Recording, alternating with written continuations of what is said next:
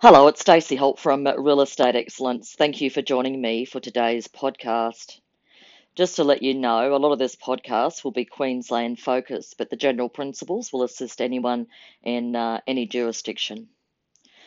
The thought came to me this morning when I posted on my uh, Facebook page, Stacey Holt Property Management Excellence page, and today's the 24th of April 2019 when I've um, recorded this. I um, shared an article from New Zealand in relation to a landlord fined by the tribunal in New Zealand um, $1,400 and to be given to the tenant.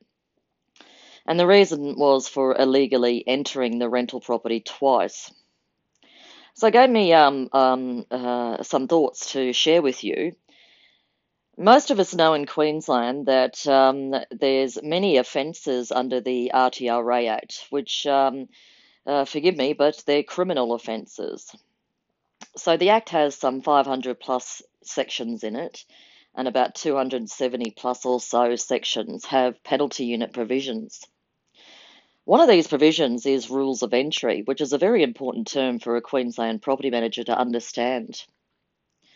Sections 192 to 199 of the RTRA Act set out rules of entry.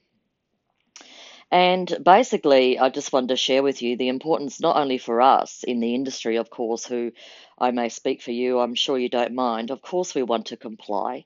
Of course, we want to do the right thing. But we must make sure we remain educated and informed about the tenant's rights and, in general, the tenant's home. Yes, it's our landlord's investment. Yes, it's a property we manage, but we know it's a tenant's home. So, of course, there's rules of entry and there's uh, rights and obligations of both parties in order to enter. One of the other reasons that prompted me to share this podcast with you is educating our clients, our landlords.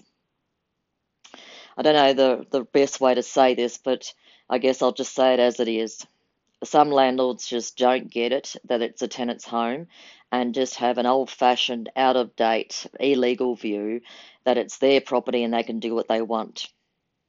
I urge you to make sure that you know the relevant sections of law, you understand offence provisions, so you can educate your owners. And what more could you have done when they do the wrong thing? Now, of course, we don't want any of our landlords to do the wrong thing uh, for so many obvious reasons. But educating the landlord is such an important um, point, whether that landlord is someone who needs education or just needs a, a reminder or just needs um, just information um, about the laws and rights of entry. And there's no automatic right just to turn up or walk around the yard. There's so many legislative provisions that prohibit that, that cannot occur. If you're a member of Real Estate Excellence, please refer to Chapter 9 of the Property Management Excellence Manual. Chapter 9 is all about entry and inspections, and I cover all the best practice, the legislation, and a lot more. And as always, we're an email away from membership support to help you comply and also to give you tools um, if you need assistance in educating landlords. So, tips and tools and information to educate your landlords. So, members of Real Estate Excellence, you know how to find us and or refer to Folder 9 of the PME manual. So it's a tenant's home, it's a landlord's investment, it's a property we manage. There's three competing situations here, but there's no competition when it comes to the law. The law is the law, and we must respect rules of entry or regrettably suffer the possible consequences should the RTA investigate uh, a possible offence under the RTA um, RTRA Act. This is Stacey Holt from Real Estate Excellence. Thanks for joining me. Bye for now.